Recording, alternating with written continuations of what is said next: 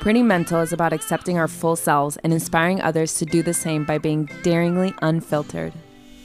This means completely normalizing all things mental health and the wild journey that has brought us here. We are challenging the stigmatization of normal human suffering, and we are done pretending and subscribing to the notion that it is taboo to have challenging mental health experiences. Welcome to the Pretty Mental Health Club, and enjoy the show.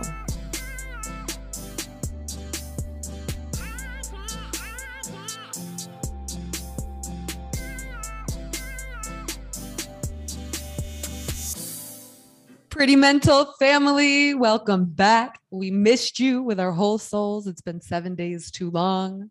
Welcome back. Hello, Pretty Mental familia. We got together for another solo conversation today, and it was such a juicy, juicy conversation. We got to unpack the conflict that has existed for a very long time between academia and Western medicine and spirituality, and how that has impacted some of our interactions on this podcast, how that's impacted me, Paula, in the way that I've given myself permission to speak and talk about mental health. And yeah, so we just kind of unpacked all of that and the power that exists in freeing ourselves to allow more spirituality and faith to join us on this healing journey, because there is no way that our beliefs and the power of our words and the power of our intentions are not playing a role in the daily experience that we are having on this earth. And we talked about a few other things that y'all are just going to have to dive in and tune in with us for. This was an awesome conversation. This was exciting. And you guys, if you're on video, you get to see my entire house turn dark because the sunset. If you're not on video, what are you doing? Come be on video with us. Come join us on YouTube. And with that, Pretty Mental family, take in a deep breath with us.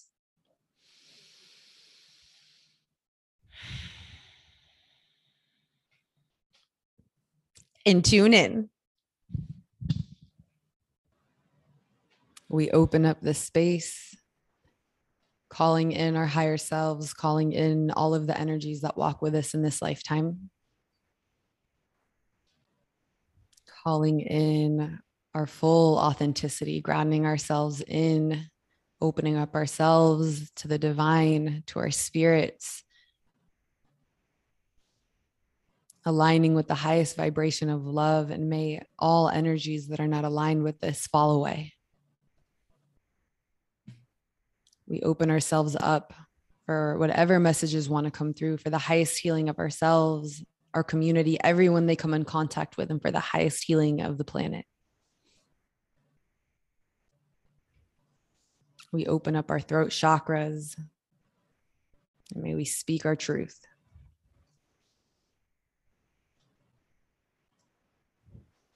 The portal is now open.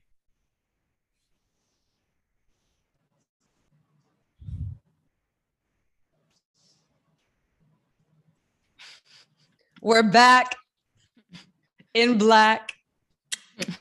ATL, I love you. I am repping you today, courtesy of Levi's. This is a Levi's t-shirt. What's up, Paula? How you doing? I'm good. I am great. I can't believe the sun sets in LA at, this is magical. Around the wintertime, it starts setting around 4:44 PM, but that's crazy. How early is that? That's really early. Yeah. It's so what, early. 6:30 here, and it's pitch black. Oh, wow. What time does the sunset in Atlanta? It starts around 5.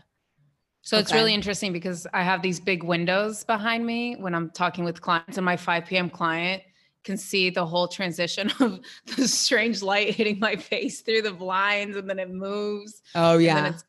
and then it's golden hour, and then it's nighttime. And all of that happens within the span of 1 hour. So my 5 p.m. client gets to witness the whole sunset happening behind me. That happens with me, with my breathwork clients in the morning. They like, I'm like constantly chasing the light. I have like half my, cause I have a ton of windows in my place too. So it's weird glares. Yeah. I have to run from it, but I have to run from the light because there's so much of it that I'm like, hi, can you see me? But yeah, how are you? How are you doing? I'm good. I am. What is new? This week has been almost a blur. If people have been listening to our podcast for, I don't know, a few months now, you guys have heard, do you hear that little weird glitchy sound? For half a second. Okay. Who knows what that is, but aliens come through. We open up the portal for whatever energies want to come through. If they are for the highest good of all. If you are aligned in love, if you are not aligned in love, get out. We have autonomy over this space. This is our sacred space. You are not allowed. If you've been with me for a few months with us, I've talked about how sometimes there will be days where I feel like all the portals open up and I feel like I'm walking naked, like metaphorically. And I can't tell the difference between any dimensions. Like nothing feels very concrete. Everything feels open. Like all of the energies are open. All of the timelines have meshed. Everything is here at once. And on those days, thinking in a linear way for me is so hard. And at first it would give me so much anxiety because that's just what I'm used to operating in this 3D realm. And somehow I actually want to look up the date and see when it first started, because it happened in, I think, December of 2020. And I want to know if it happened on like the same day and see if there's any synchronistic moment with that. But yeah, it used to give me so much anxiety, but now I know what to expect on these days. I'm like, all right, today is the day where I'm not going to try to figure my brain out. I'm not going to try to figure this world out. The only option for me on those days is to listen to my heart. That is literally the only thing that keeps me sane and keeps me grounded. Because if I try to tap into my mind will be like, you are not okay. This world is, and I go into my heart and everything is just like peace, tranquility, ease, joy, love. I understand my existence. So that's what was going on for me this weekend. Casual day in the life. Day in the life of Valentina Sinistra. And then it kind of bled into, what day is it? Wednesday? It kind of has not fully left, honestly, but it's not as powerful as it was on Saturday and Sunday. Woo. I know, because I talked to you on the phone that day. We're cracking up because we lose our patience with each other when we're going through this whole editing process. You're like, Paula, I don't have it in me right now. Because we were trying to go back and forth with our friend, I guess we can call him a friend now, who's helping us upload these on YouTube. And I was like, yeah, my brain just stopped functioning. And it's so funny because thankfully we're more conscious now and just we've developed in our maturity, because in the past we wouldn't have recognized that we were getting frustrated and probably just been like, are you not paying attention? Did you not hear me? And this time we're just like, oh, I feel anger rising. But then we just make a joke out of it. And then we're like, why are we like this? And we recognize that we're about to start cussing each other out for absolutely no reason whatsoever. It has nothing to do. No, we're so similar that like right when I know I need to jump off the phone, it's probably the exact same time you need to jump off the phone. And we're like, okay, we got to go. Okay. Yes. Great. Bye. Yeah. Or we could just, in that moment start at this point, it's so funny. And so we're so conscious of it that we can bring in the joke of like, let's start cussing each other out just for fun. Let's just go at each other and see if we can release some energy. But not taking it personally. No.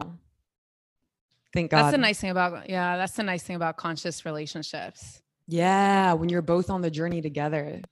Mm-hmm. that then if somebody starts getting mad, you can almost just laugh at it. And if everyone is aware of their own triggers, to take it back to last week's conversation, then it doesn't have to be personal. It doesn't have to be personal, but yeah, it's super helpful for days that are more rough or more mental health challenging to be able to do that for sure. Yeah. Yes, for sure. Yeah. So yeah, I don't know what was in the air this week, but I feel like a lot of challenges were coming up for a lot of people this week, a little bit more than usual. What? Yeah.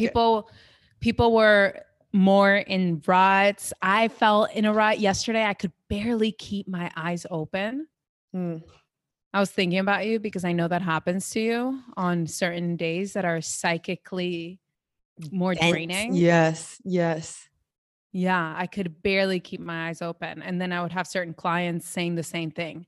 They'd be like, I'm just so tired right now. And I'm like, am I tired because I'm tired, or am I tired because you're tired? Which is another really interesting thing of becoming more conscious, that you start recognizing, or you start becoming more aware that not every single energy that you feel belongs to you. And that can help just also for not taking things personally within yourself. It's interesting because I actually just took a boundaries class this past Sunday that I was telling you a little bit about. It was an energetic boundaries class. And for me, it's cool to start to be opening up to taking classes on something like energetic boundaries, because it brings in a lot of spiritual concepts. And I've always done that in my free time, but I would say that I've never really given myself permission to bring my academic mind fully. Maybe I have a little bit, but taking classes and listening to somebody teach about spirit and listening to somebody teach about energy. And I mean, I will say that the academic in me definitely during that class would be, I would have my moments where I'm like, cite your sources. I feel you though. What lineage are you getting this information from? I think a good level of skepticism is always, it's a smart thing to bring into our human existence and our interactions. Yeah. But yeah, if you have an academic brain, it's like next level. Like. Yeah, for sure. I mean, we are trained, especially if you have a science degree, which I do. I have a bachelor's of science in psychology. So it was a ton of science training at UGA to get my psychology degree. And everything was about cite your sources. Google definitely doesn't count. Is it peer-reviewed articles? All these scientific concepts that are the results measurable? Everything has to be evidence-based. And that is the premise on which Western psychology has largely been built and Western medicine has largely been built. And I mean, Valentina, you and I were having a conversation about this the other day because you started publicly speaking about spirit and energy. I came out of the closet. More freely, definitely before I did. And it's interesting because I've always had a connection. I've always had a spiritual connection. I mean, when I was in 6th grade, I used to wake up early before class. Like, what middle schooler does this? Before class on my own, I would light a candle and do yoga before I even knew that yoga existed. And I always had this kind of spiritual music playing. I was very aware of the impact that different environments had on me. There was always a lot of depth to me, but I also had a very intellectual side. And, you know, just like we were having this, it's funny because we were having this conversation privately, but now I'm bringing Pretty Mental Family into it. Valentina and I were really taking a look at the other day at how this academic training and essentially conditioning shuts a lot of us off that are more academically minded from believing in messages from spirit or from feeling comfortable talking about it. I mean, I can't imagine going into my lab and being like, well, spirit told me this message last night. Spirit says, then we should not go forward with this study. Spirit told me that we don't need evidence. And it's interesting because that's what faith is, right? That's what faith is. Faith has so much to do with, it's just what I felt. It's what my instincts have told me. But in this Western world, in this Western medicine world, in Western psychology, now it's starting to change a little bit, but for a very long time, it's been strict science. And I'm not enough of a historian to be able to tell you when that fully happened. But I know that at least in the United States, there's been a separation of church and state. And I think that religion with their dogmas and just with people's fears of us imposing our religious beliefs on each other, academia, I'm not sure when, began dividing the two things. That if we're going to study the body, we're going to study medicine, or if we're going to study the psyche, we need to leave religion out of it. And by default, that also means spirituality, because all of that to avoid that kind of conflict, but also because science is all about evidence and evidence-based results. And can you replicate the finding? And when we start stepping into the world of spiritual language or spirit, there probably is there's some studies that could happen. I think Joe Dispenza does a really great job of bridging that gap. But at least as far as I've experienced it, and I've been out of grad school for a few years now, there isn't a lot of room for spirituality to be welcome into this conversation of medicine or even psychology. And the interesting thing that, I think back to it when I was looking for a place to kind of get my foot back into the psychology world or looking for a healer that resonated with me. I ended up going to this place in Atlanta, and I chose her because she was completely unafraid to say things like spirit and spirituality and soul. And when I was in that moment, I was going through a really hard time in my life, and seeing that she was open to talking about that made me feel more comfortable, because it felt like she was willing to look beneath the surface and not just go by exactly what's written in a book. Mm-hmm. And it's an interesting territory to navigate, because if we're gonna, for me as a clinician and with an academic background, who also is a healer, if we're gonna start within my realm, if we're gonna start bringing in spirit into the conversation, we also have to be so aware of not imposing that the way that we relate to spirit on clients. And I think that it's been around people's fears of clinicians or just humans not being able to navigate that territory in a fully conscious and responsible way that made our field in many ways separate the two things. And now with psychedelics, it's starting to come back because we can't avoid it. People after a psychedelic trip, one of the major findings is that I know in a recent study they did at Johns Hopkins, it was like 1/3 of participants said that it was the most spiritually significant experience that they had had in their life. And then 70% of the participants said that it was in the top 5 most spiritually significant experiences of their life. And we can't avoid it anymore. And although that's been a part of me for a long time, the academic has also been a part of me. And I'm sure if you guys have been listening to this podcast since we created it, you've probably noticed, or maybe not, but I have almost been playing Valentina's PR person.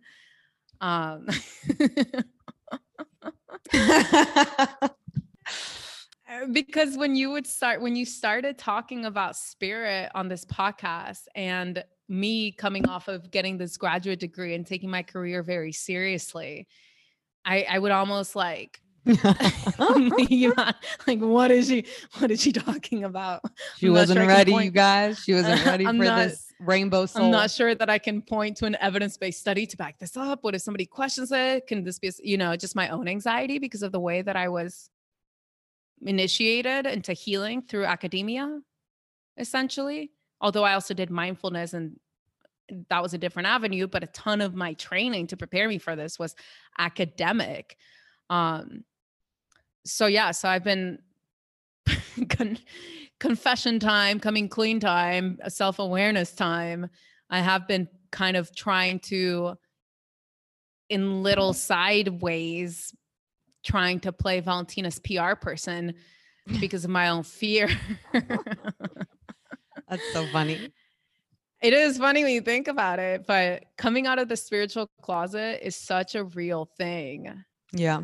For anybody that has kind of followed my path, or for a lot of people that have followed my path, mix that in with survival mode, mix that in with, we have to stay employed, that kind of mentality, mix that in with just the way that our systems are set up. And a lot of us become fearful of talking about things that can't be seen and can't be technically proven, because they don't exist in the realm of matter, but they exist in the realm of the unseen, which, we really sit there and think about it, how can that not be real? Yeah. I mean, what keeps popping up in my mind as you're speaking is, let's take this even further than separation of church and state. Like, if we look at religion, even within religion, we are not trained to follow our intuition, and intuition is essentially spirit. We're trained to follow a man, an entity. We're trained to follow a specific person, not ourselves. And when you think about spirituality is all about autonomy and listening to spirit, listening to your inner self. Like, what is right for you? Where are you being guided? When we tap into our spirits, ultimately we tap into total liberation. And that's a threat to society, because society likes rules. The systems need you to fall in line because that is how they feel safe. They're afraid of people being free, totally free. And when you listen to your spirit, it is impossible to not.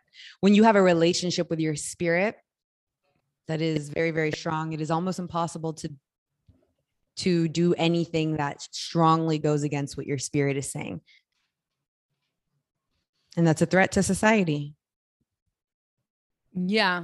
And it makes a lot of people uncomfortable who've built their reality around evidence. And there's a sense of control in that. Yeah. And I need to be able to measure I need to be able to point to the exact neurotransmitters that are present in this chemical reaction. I need to be able to point to the exact region in the brain that is responsible for the suffering. I need to be able to look at it from a physical standpoint in a way that can be measurable, or at least behavioral in a way that can be measurable, so that I can, at least in Western psychology, put a diagnosis on you. And then I know what I'm handling, and then we know what we're going to do moving forward. But as we've said in so many podcasts past, that is a very simplified, flattened view of the human being. And I find that if clients don't feel like they have permission to tap into anything greater than themselves, even if that's just the natural world, because there's so many different variations of how people choose to connect to something greater than themselves. And for some people, it may just be nature. But even if it's just kind of tapping into something that's greater than ourselves and connecting to that, healing is way more difficult. Because if we believe that all that is just us, then everything it feels very frail. And if we don't have something to connect to, I mean, even when you're doing IFS, the internal family systems work that I described, it starts becoming very spiritual because you start connecting to an essence. We call it self with a capital S, a sense of yourself that is bigger than your story, that is bigger than all these little parts of who you are. And it's almost indescribable. And that's what holds everything. And we can do our best to explain what that is through language, but it's an experience.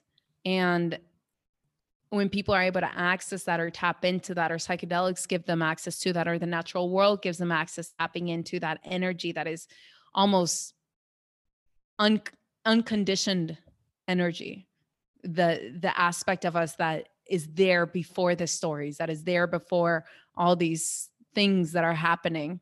When we can tap into that, it facilitates healing, because suddenly you don't feel like this lonely little bobhead thing just in this very complex, possibly dangerous universe. You're able to surrender to something greater. And I mean, when you're talking about things like anxiety, are super important to have something bigger than yourself to surrender to, because anxiety is all about wanting to maintain control. Mm-hmm. And if we're not able to kind of bring that into the conversation, then the only methods that are available to us are pharmaceuticals or behavioral, or trying to use logic to reason our way out of emotional experiences. And yeah, I mean, it can be really scary when you finally wake up to your own autonomy and your own inner God and your own spirit. And you realize how deeply you are co-creating the reality that you exist in, and you're co-creating everything that you are interacting with, you know. It's scary because then you're like, oh my God, mom, dad, you know, like in some ways we've used the government and rules and outsourcing our own power. Woo, did you hear that long, big car drive by? Mm-hmm. Yeah, but barely. In many ways right now, we're outsourcing our own power by turning to these authoritative figures. It makes us feel safe, but we're outsourcing our own power. And when we turn back inwards and we really take full responsibility of that, it can be really, really scary. It can be really scary. And then when you're able to continue to move in that journey and ground down and stabilize your nervous system as all of these changes are happening, as you're waking up to spirit, as you're having spiritual awakenings, it can be one of the most liberating things you've ever experienced. And it becomes super magical. Like you've heard me say many times in this podcast, sometimes life is like, ooh, I have to ground myself down because the amount of magic coming at me is like, whoa. It feels like Harry Potter land, where you think of something and then there it is. You see, there's like the time span between your thoughts and your desires and what you want to create and what actually physically manifests. It just shortens and there it is. And it's super liberating. And in so many ways, when we get in touch with our own spirit, we get in touch with our humanity. And a lot of how the systems are built right now, it's built to ignore our own humanity, to ignore that inner child, to ignore that creative energy that flows through us, which again, to me, it all ties back to spirit. We're put into a system and then we're made into robots. We're made to squash that part of our inner child in order to follow the rules, in order to act a certain way, in order to be normal, quote unquote, whatever that is. So when you get back to who you really are, you almost make a pact to fuck normal. You know, I don't even know what that is anymore. I don't know. I just know, do I see me? I don't care if all you see me, but do I see me? Because that you realize that by seeing yourself, by coming in touch with yourself, by grounding down in your own truth, and by having that faith, it becomes almost the only way to live. The more and more you get into it, and the more and more you accept your own humanity, accept your spirit. It takes you back to that inner guidance system. Yeah, absolutely. Yeah. So that we're not just always looking for rules or things outside of ourselves, or feel that we don't have permission to acknowledge certain experiences or messages that we're getting just because it's not measurable or evidence-based. Yeah. Or evidence-based, right? Yeah. Yeah. It's opening up space for the mysterious. It's opening up space for the things that can't be seen, and recognizing that those energies are also real. Yeah. And, you know, I posted about my initiations, and I know that's something that we wanted to dive into. And that's a huge part of this conversation is, in the past, I attribute a lot of my, like when I think about depression, how I see my depression is I was asleep to myself partially, right? There's partial things. Of course, there was the environment that I was in had a lot to do with it. So I felt stuck, but a big part of it was me being asleep to myself, me not knowing that I am way more in charge of this life thing than I was led to believe. Because when I woke up to all of that, my depression went away. And a lot of things that come into my life now, how I see it, a lot of like the hardships that come into my life, they're not just things that are happening to me. It's not just life happening to me. It's very much an initiation of life testing me. And testing is almost such a harsh word. It's not like life is here to, are you going to fall? I don't think it's that. I think it's, hey, I'm going to put up this challenge because I want to see you rise, because you came to this life to be the highest, the most potent you that you came to be, right? Like you came to fulfill who Valentina is supposed to be in this lifetime. So we're going to put these things in front of you just to keep waking you up, to show you your own power, to get you a little bit out of your comfort zone, to make sure that you're not falling into any kind of illusion. So you can step up, so you can keep growing. It's like a video game. You make it to the next point. And I think in the past when the depression, it was easier for me to have depression because things would happen and I'd be like, oh my God, enough, you know, like, I just want to be happy. I want to be okay. Why does this keep happening? And now when things happen, I'm like, okay, this is an initiation. But thank you. This is scary as fuck, but thank you, because ultimately, I know you wouldn't put anything in front of me to make me fall or to make me fail or to keep me in a place of fear or to keep me in a place of depression. I know that this is here, so I can look at it. I can see what's trying to be released, and I can take the path so I can get to the next level of my video game. And go ahead. Do you find yourself talking? Well, I know you do. I just kind of want to bring that in. You talk out loud a lot, right? Almost in prayer. I mean, you do it at the beginning of this podcast. So yes. I don't feel alone. I don't feel alone ever. I'm always having a conversation with my spirit, with my guides, with the energies around me. You know, before I took this class on last Sunday, the night before, I was talking to my friend, and he was like, I told him I was taking this class, and I was just like, I'm taking a boundaries class. It's an energetic boundaries class that's going to bring in teachings from different shamanic lineages and different spiritual lineages. And he was just like, okay. How often do you pray? And I was just like, I journal. I get answers through my journal. That is a form of prayer.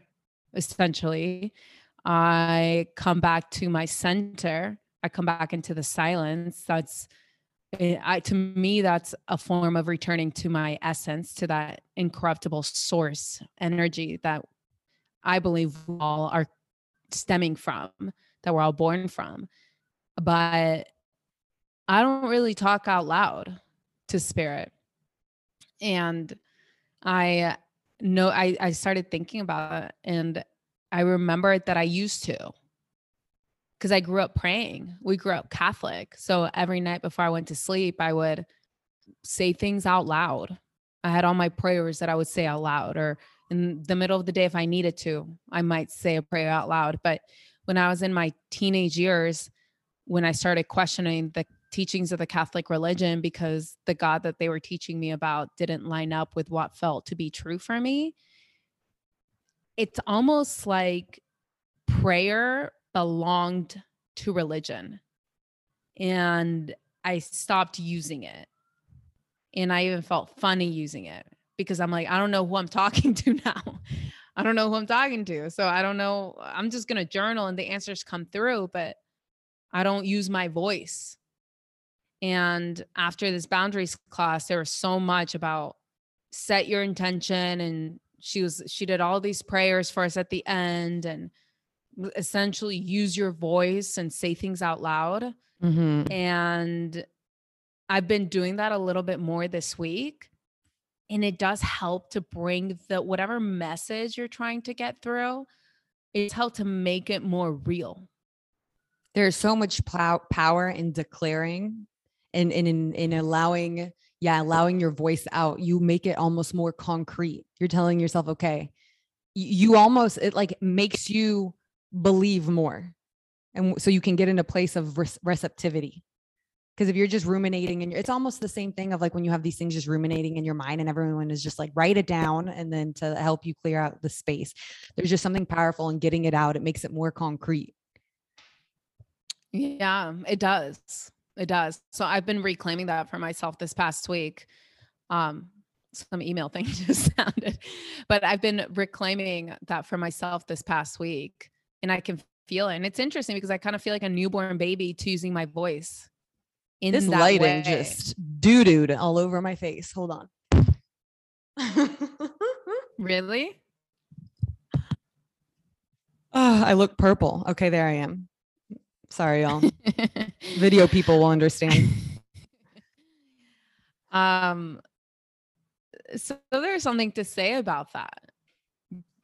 Because okay, it's funny. There's so many paradoxical things in me that I'm like, why did I give myself permission to do it in this arena, but not in that arena? For example, when I'm doing hypnotherapy for clients, I'm using my voice so powerfully. I'm based on what we agree on that they want to move towards, because I work with them to create that script.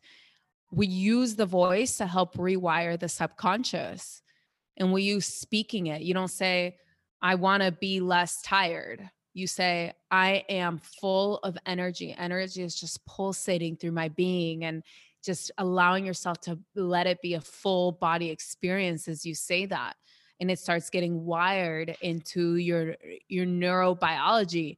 And so then it goes from your voice to physical to, I guess, more real. There's different levels of real as we're addressing in this conversation, but you use your voice. You let it be a full body experience that makes it an emotional memory, that makes the information get more easily wired into your brain. Because when we associate an emotional experience with a memory or with a teaching, we're emotional beings. It just gets hardwired that much faster.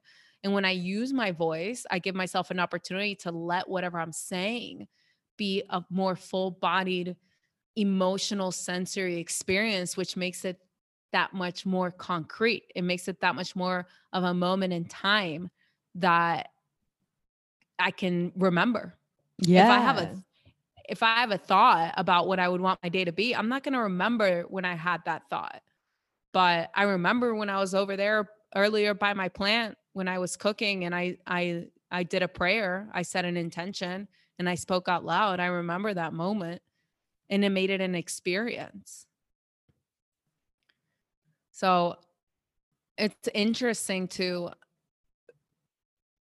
allow ourselves to bring in our voice mm-hmm. into this mental health journey of declaring our well-being. Because even if in psychedelics, for example, when you have a psychedelic journey and you take a psychedelic medicine, it doesn't stay in your body for an indefinite amount of time. Most of these things are out of your system. They're definitely out of your system within a day. So we can't say that the change that person is experiencing is neurochemical necessarily, because it's not like when you're taking a pharmaceutical, you're receiving that dose of chemical on a daily basis. And that's why you feel different. But if the psychedelic just goes through your body in one moment, in a few hours, and then it's gone, then how come you continue to experience the benefits of it? And there is some opening up, and it does help your brain sprout new branches essentially. But a huge part of it is that it's an experience. It's an experience. It's the experience is what they're finding is that changes people. In the experience being so profound that you don't forget it. Kind of like when a child is born or when a parent dies or something, one of those big life markers, it's an experience, and experiences can definitely change us if they go emotional enough. And so tying that back to this practice of using your voice, when we do that, we get to allow whatever intention we want to set, whatever belief system we want to invite in, to be more of an experience rather than just a fleeting thought. It's kind of like we're taking it and claiming it and feeling it and experiencing it and cementing it and making it more concrete.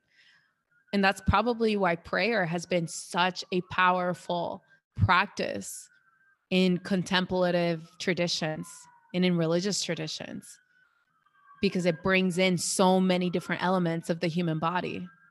Mm-hmm. And something that you're saying that I want to touch on is the power of intention. So the power of intention is everything.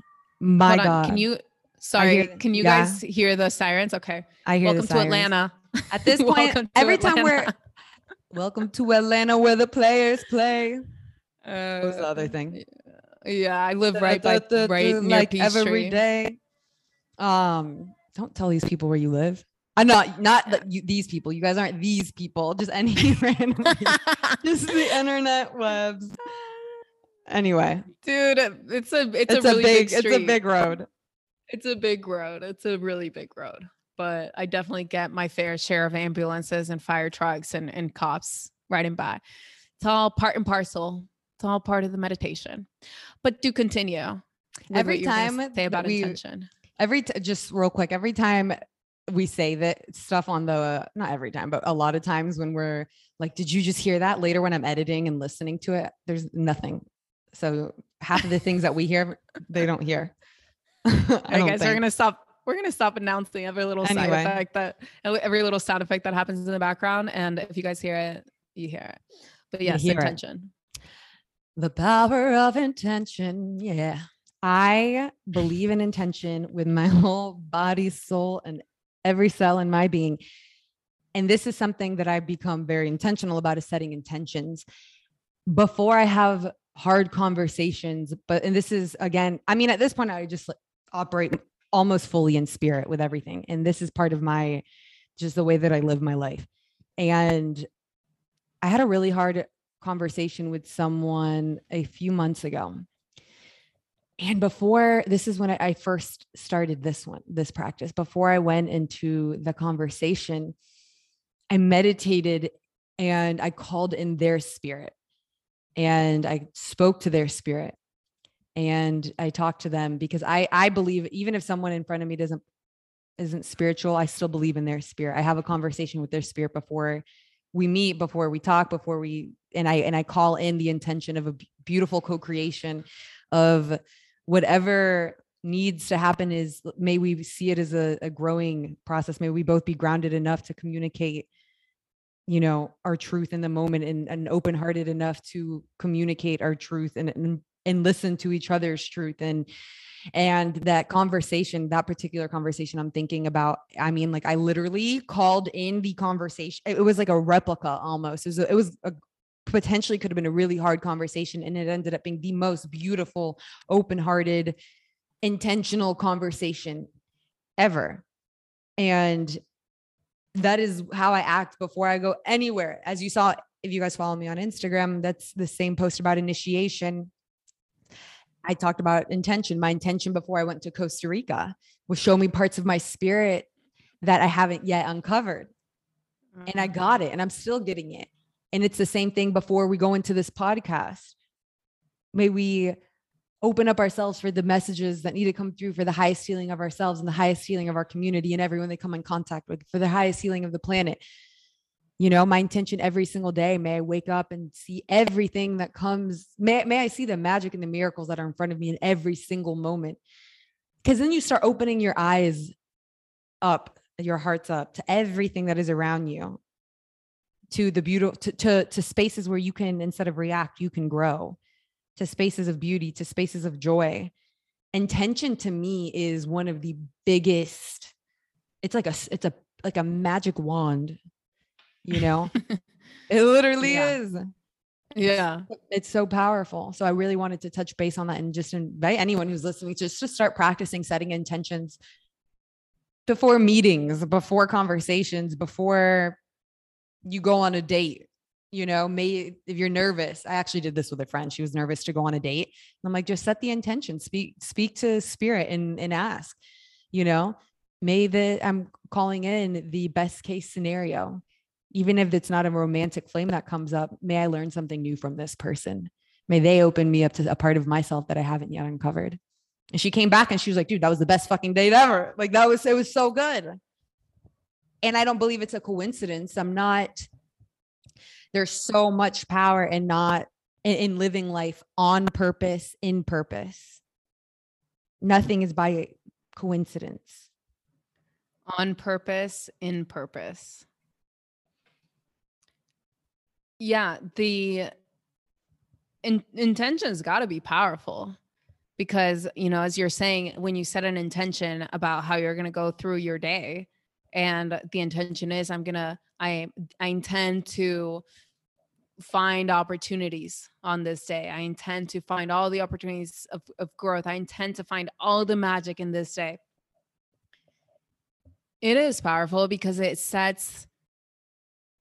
the brain is such a powerful operating machine that it's almost like giving it instructions. Mm-hmm. That's when we start stepping into the realm of letting the mind be our servant and not our master. That's actually using this operating machinery in a way that's very conscious. Because if you say, okay, that's what my intention is, and you're telling that you're giving those instructions to your brain is now on the assignment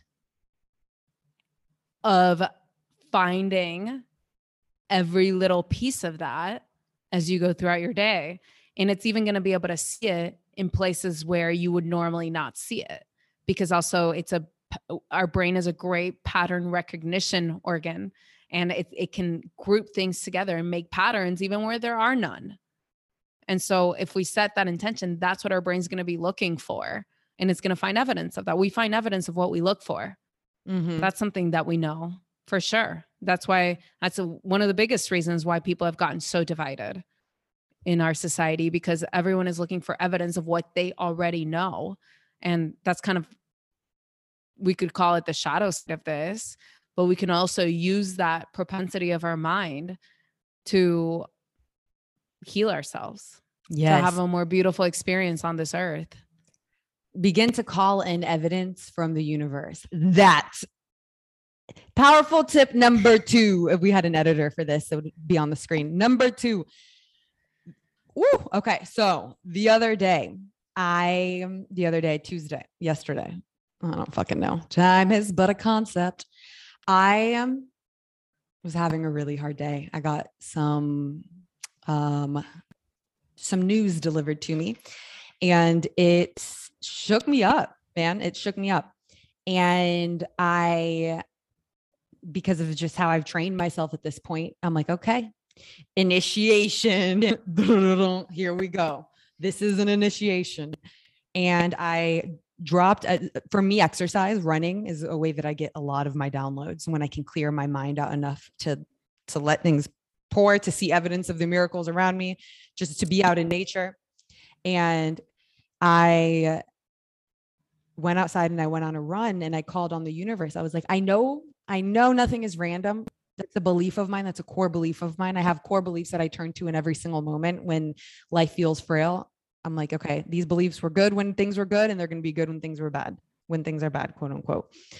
One of my beliefs is that it's all happening for me, and I trust and I surrender. So I was running and I was like, okay, I trust. And I know that this is all for my highest good. And this is for my rising. And I'm excited to see what this turns out like. Just show me some signs that like, that's still what's happening here, that I'm still good. Show me some signs. And a big sign for me, numerology is huge for me, the numbers, the repeating numbers. And I, God, I swear I keep hearing these like glitchy sounds. Do you hear that? No, here we go. This one was internal. There wasn't external. It sounded like some microphone shit. So anyway, good. I'm happy that you don't. So I'm running, and let me just pull up my telefono because I want to show you this. I called on to see some signs. And as I'm running, I then see a car drive past me, like not too long after I called this out. And the license plate, this is how I see license plate speak to me, is 777. And as I'm taking that picture, like car with a license plate 111 goes by. And then I kept running. And then I see another, I'm just counting them out. I see another 777. And then I see a 999, an 888. And then I see a 333, another 333, and then a 222, all of that within my run. And for me, from my experience, like that doesn't happen to me in less than an hour, that many back to back to back to back. That was me calling in from signs from the universe. And regardless of how that sounds to other people, if they want to think about it as coincidence or not, like that is what I needed in order to be like, okay, thank you. I'm going to keep going. I'm going to keep going. I'm going to keep trusting. I'm going to keep surrendering. I'm going to keep showing up for myself, and I'm going to keep grounding. And I call on a lot. I call on the universe a lot when I am going through something shaky, like, hello, do you just give me a little something so I can keep going. So I can, and something always delivers. It'll deliver through a phrase in a sound, in a song that you hear, either if it's auditory, sensory, visible, something, it'll come in one way or another. And you'll start seeing just how deeply the universe has your back. Something that I'm believing more and more is that it's really, really valuable for all of us to take the time to decide what that version of something greater than ourselves is. Decide, doesn't have to be the same as mine and Valentina's, doesn't have to be the same as anybody else's, but just to take the time and set the intention to find what that is for you so that you have somewhere to direct your voice when it's time to call on those messages, when it's time to speak support manifesting into your life, when it's time to assert what your intention is, just to have somewhere to direct your energy. Because I think that's where I found myself getting stumped a lot throughout the years, even though I knew I just wasn't spending enough time to really make that more clear in my mind. And as humans, we are wired for belief systems, right or wrong, or however we want to make of it. It's got to be there for a reason. We need some rules for how we operate on this earth. That's just our. And even when I'm hearing you talk, and my brain is always going to like the skeptic side, the spirit side, the skeptic side, the spirit Paula side. Paula stays being my devil's advocate, y'all. A day in the life of Valentina. Not only do I have initiations, but I have a devil's advocate on my shoulder. It's okay. Well, for the highest healing of the planet. Actually, it's not even maybe it is, maybe not. You decide. I'm hearing you talk about that, and I'm like, okay, thinking back to like my past skeptical self, even though there's another part of me that isn't skeptical, but then thinking about people listening in that are skeptical, and they're like, okay, well, what are the chances? You could just, numbers happen all the time. Like you can't take numbers that seriously.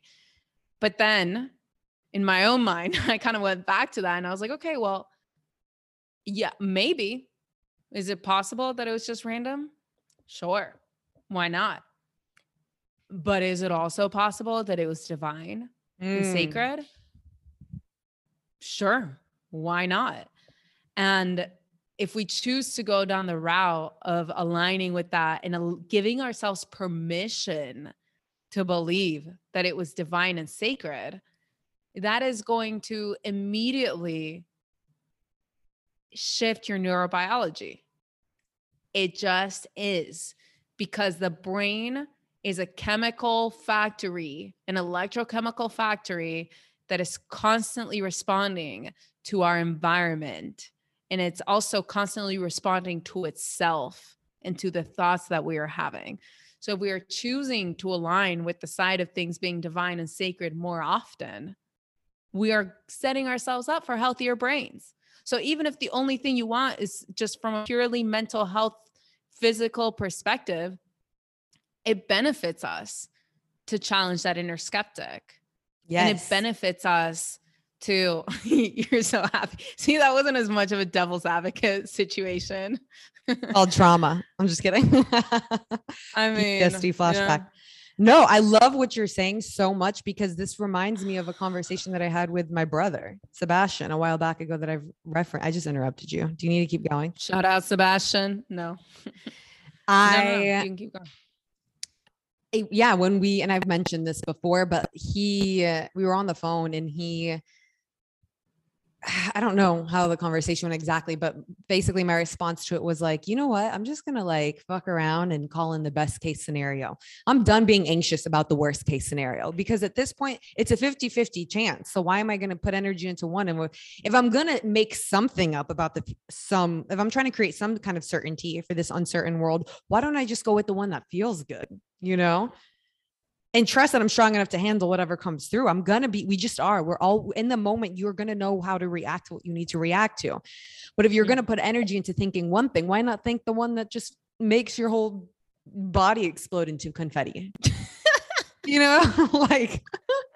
Truly. Yeah, sure. Pump yourself. There's so much power. We have so much power into how much joy and excitement and amazingness we can experience in this lifetime. This makes me think of when you and me were doing this exercise, 2 years, whenever we started this podcast ago. I was like, it was, I learned this through I went to this 2-day coaching situation, and one of the things that they were saying to help you pump yourself up and get excited about building your business was okay, sit with with someone, anyone. It can be your co-founder, it can be a friend or whatever. And then just look at each other and then start saying all the things that you want to see happen as if they've already happened. So it's Paula, I'm so excited that, isn't it amazing how Pretty Mental is, winning an Oscar, winning a podcast, win an Oscar and a Grammy. I don't know.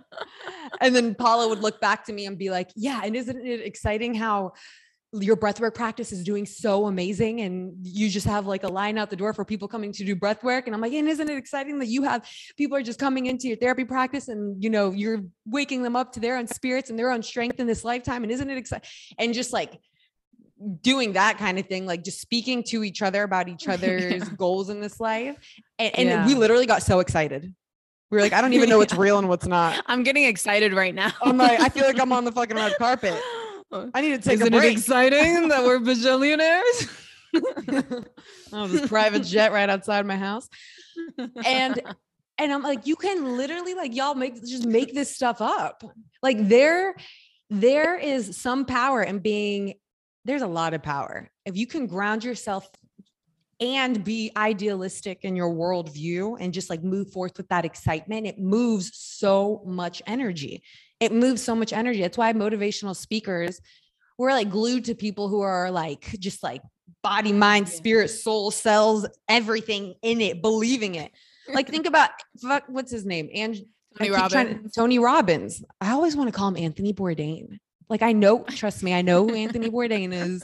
He's my husband in another lifetime. Even Joel Osteen. I'm not even, as I said, I'm not a religion person. I'm more spiritual, but I'll listen to Joel Osteen all day just because he's so excited. Everything that and the things he's saying make sense. Even you don't even have to tie it back to religion, but It's exactly what you're talking about. And yeah, you know, I'm sitting here wondering why we don't feel the freedom to do that, or why we don't give ourselves permission to do that. And I think it goes back to it definitely goes back to vulnerability. It goes back to fear of vulnerability. You know, I had this experience. I don't know how many of you guys out listeners had this experience, but I hear so many people reflect this back to me, of being in school and not wanting to say you got a good grade on your test, because then if you didn't get a good grade on your test, you'd be less disappointed than if you said, yeah, I got a good grade, I did awesome, and then you didn't. It's that little space of vulnerability that a lot of us learn to try to avoid, or even the joy. As much as we think we want joy, and Brené Brown talks about this, as much as we think we want joy, there's a vulnerability to joy. Or it doesn't have to be, like you said, that let me think of the best case scenario and believe that I'm strong enough to handle if that's not what happens. That's how you kind of vaccinate yourself, not to bring that word in, but make yourself immune to that space of vulnerability. You don't have to go into vulnerability necessarily. Let me just pop in there real quick and take it one step further. Just saying, when we call in the best case scenario, that's where trust and surrender comes in, that whatever happens is literally the best case scenario. You know what I mean? Even if you're like, oh, I don't fucking like this. It's like, because I don't know what was on the other side. I know spirit is here to give me exactly what I need. Mm-hmm. I had a friend the other day who said a prayer, and I'm just like obsessed with it. I say it all the time now. He was like, thank you for all the experiences we've had, all the experiences we're having, and all the ones that we didn't. Like, what? Yes. Thank you for all the ones that we didn't. Thank you. Thank you for that thing that I thought was a blessing and is actually, and I thought was going to be a blessing, but you didn't even give that to me, because I know that was not for me. Like, truly, when you start believing in this stuff, you pump yourself up. Now y'all see why I literally like you're going to start losing your breath. If I was a speaker, don't fucking put me on one of these TEDx stages. My ass will be running around in circles and like doing jumping jacks everywhere. Yeah, this is real. Mm-hmm. Whether you want to be a skeptic or not, if you want to feel better, it comes, do you want to feel better? Mm-hmm. Do you want to feel better? And there's many layers to it. We know we got to address trauma. We got to help reprogram the subconscious mind, but there's inviting in this kind of practice into your daily life is a way to start building momentum towards that process. And part of it has to do with letting go of our subconscious fears of joy. We're afraid of joy, Paula? What do you mean? Elaborate. Yeah, it goes kind of back to that test metaphor that a lot of people say this. When things are going well, they're afraid to let themselves really feel that, because they start waiting for the other shoe to drop. There's that part, that skeptic part in the back of our mind that's like, this is going too well. I'm not going to let myself feel into this fully, because there's a vulnerability there. And that's back to that word. People are afraid that the moment that we are in a state of joy, we're not braced. We're not defensive. We're not scanning the room. Mm-hmm. And these are all survival skills that we have in many ways experienced and been convinced of and evolutionarily relied on to survive.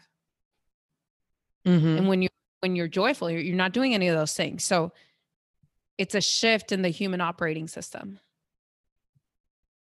Because we have evolved to become overly defiant on that survival, or overly reliant on that survival response. And it requires surrendering some of it consciously in order to open up space for joy to come in. I believe that joy is our, that's like, that's our soul. That's our spirit. When we go back to who we really are, it's joy. There's a lot of joyful energy there. And I think about what I used to do when I would get in conversations with people who were committed to their sadness, their anger, you know, those just lower frequency energies. And I was afraid that I wouldn't be able to connect with them unless I went down to theirs. So then I would like get myself a little more, you know, just not as happy as my spirit wants to be. And I would talk to them, and then I would leave those situations feeling just so drained. And I made the commitment to myself, I will never abandon myself. Like, I'm just done with it. I'm done abandoning myself. I'm done. And part of that means I'm done abandoning my joy. And I decided that no matter what, I was going to stay at my natural frequency, and either y'all could come up and meet me, or you don't, you know, just fall away. And that's fine. That's fine. But then at that point also, I give myself full responsibility of my energy, and I give others responsibility of their energy. And now I can't blame them when I walk away from a situation that now I feel worse. I stay where I'm at, and you come up, or you know what I mean? And Tina, I want you to start wearing fairy wings to this podcast. Don't try me. Don't even. I made myself into a fairy. I did. I made myself. And your emoji. Oh, my emoji. Oh no, I should though. No, into a painting. Like I made. Oh, you did? Yeah, yeah. Like it's super cool. I love it. Do you want to show? Are you ready to show our Pretty Mental Family? Viewers? No, yeah. Because I'm naked. It was a photo shoot, not like a professional one, but with a friend in Joshua Tree. Oh, I know which one you're talking about. Did I? Well, I saw one of the pictures. You posted one of the pictures to your Instagram. One of them is on Instagram. Your naked pictures. One of my nudes is out in the public. And there was another one that's so beautiful, if I do say so myself. I look like a native, like pure Native American, just the way that it is. And I cut myself out into like many, many me's, and I put myself on this large piece of paper and put fairy wings on each one. And it is super cool. It's super cool. Many, many me's and naked fairy Valentinas all over. Don't come to my apartment if you're not ready to see me in my full authenticity. I'll tell you that right now. It's another conversation we need to have, because I talk about, it was the nudist colony situation that I was in. You went to a nudist colony? Did I never talk about that on this podcast? No. Well, it wasn't like a nudist colony officially, I believe, but I went to, there was another thought that I was going to tie. You'll tie in my thoughts at the end of this. I trust you. But I went to Joshua Tree, and I swear I talked about this, and there was a sign. People listening are going to be like, she's repeating the same story, or maybe not, but there was a sign that said, if you don't want to see, or if you're not comfortable with nudity, don't come in the pool. There was this huge pool in the middle of this giant land where there was a bunch of different houses. And I looked up, and it was really, really hot. I was like, I don't know if I'm going to do it, but it was really hot at night, and we didn't have a powerful AC system in our place. And I was like, there's only one way to cool off, and it's by jumping in that pool. And I don't want to be the only bikinied person. But not even that, that wasn't really more. So I was like, you know what? I want to like test my own comfort zone with this nudity thing. Like all these people are doing it, I kind of want to do it. And I did it fully naked, fully just hanging out at the pool, having regular conversations. You definitely have not shared this story. Yeah. As I'm saying it now, I'm like, I don't remember. I'm getting a little like my throat. I'm like, should I be telling the story? It is what it is. Yeah, totally. I'm still even like trying my own comfort zone with nudity and sexuality and all of that, of how open I can be. Authenticity. Yeah, no.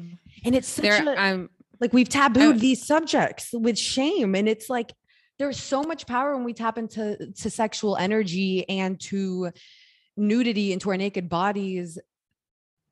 Why are we shaming this? Why are we suppressing this? If we're suppressing that, it's touching other parts of our lives. It's all connected. We can't believe that if we hide these certain parts and we have shame only over these certain parts, that we can thrive in all the others. The more we free ourselves in all these spaces, the more liberated we can holistically be. And so I'm sitting there and I'm like, this is interesting. Everyone around me, like, this doesn't feel sexual at all. We're all naked, just chilling out, hanging out, talking, having regular conversations, and it felt not sexual at all. And then it made me think of when you go to Europe and you see people starting to drink at like 13, and it's not something crazy, and they can, you know, they're like, oh, I've been having wine since I was this age, so I don't abuse it now at this age, at 21 or whatever the legal age is here. And it's the same thing with nudity. It's like when you're comfortable with your nudity, you stop sexualizing bodies and you stop sexualizing yourself. I felt so free. I didn't. Ooh, you know what's interesting? And not to cut you off. No, please do. I'm too excited and it's going to keep going. I was listening to this artist this morning talk about her work on a podcast. I forgot the artist's name. Sorry, guys. But she creates these pieces of art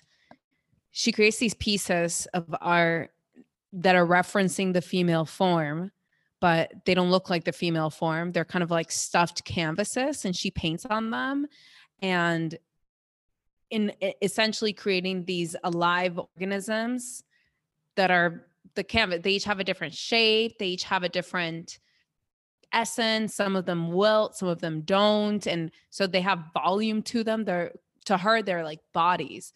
And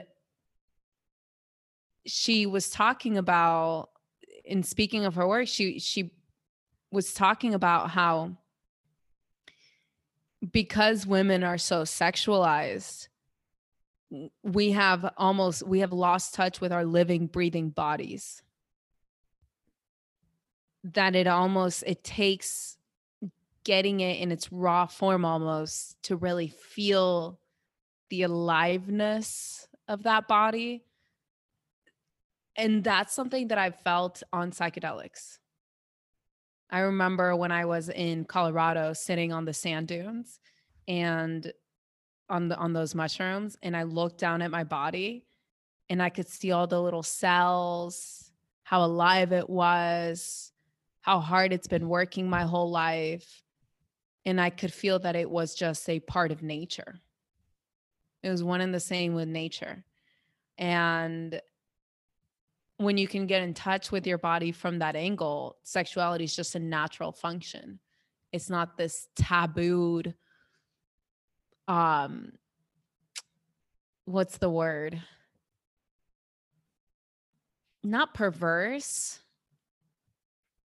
fetish. It's not this tabooed, fetishized type of tool. Mm-hmm. It's just an alive, breathing organism like this plant next to me. Mm-hmm. And yeah, I mean, when we can get in touch with our body from that angle, it definitely helps peel away the layers of conditioning that keep us trapped in fear of looking right or looking wrong. Yes. Or what's appropriate or what isn't about our bodies. But it's such a nuanced conversation, because it would require it would have to be a team effort. Of all right. Of society. Y'all swear not to look at me in a sexual way if I walk down these streets naked. Yeah. I mean, at this point, it would have to be such a team effort, because just because we're on this journey of consciousness and relating to our organism in this way does not mean that there's not millions of other more people who are not. Right. So we also have to keep ourselves safe as we engage in this liberation. Yeah. God, there's so many things that I want to add to this. And I'm like, that's going to be a whole nother podcast. So let me breathe. Oh, 444. Don't try me, y'all. That's what my phone just said. I'm going to need everyone who listens to this on audio to just watch our YouTube videos. Because I feel like now we're going to make so many references to the visuals. I know. We've always been trying to, but now we have them. Mwahaha. But yeah, spirituality and healing. It and using our voice definitely powers up the process.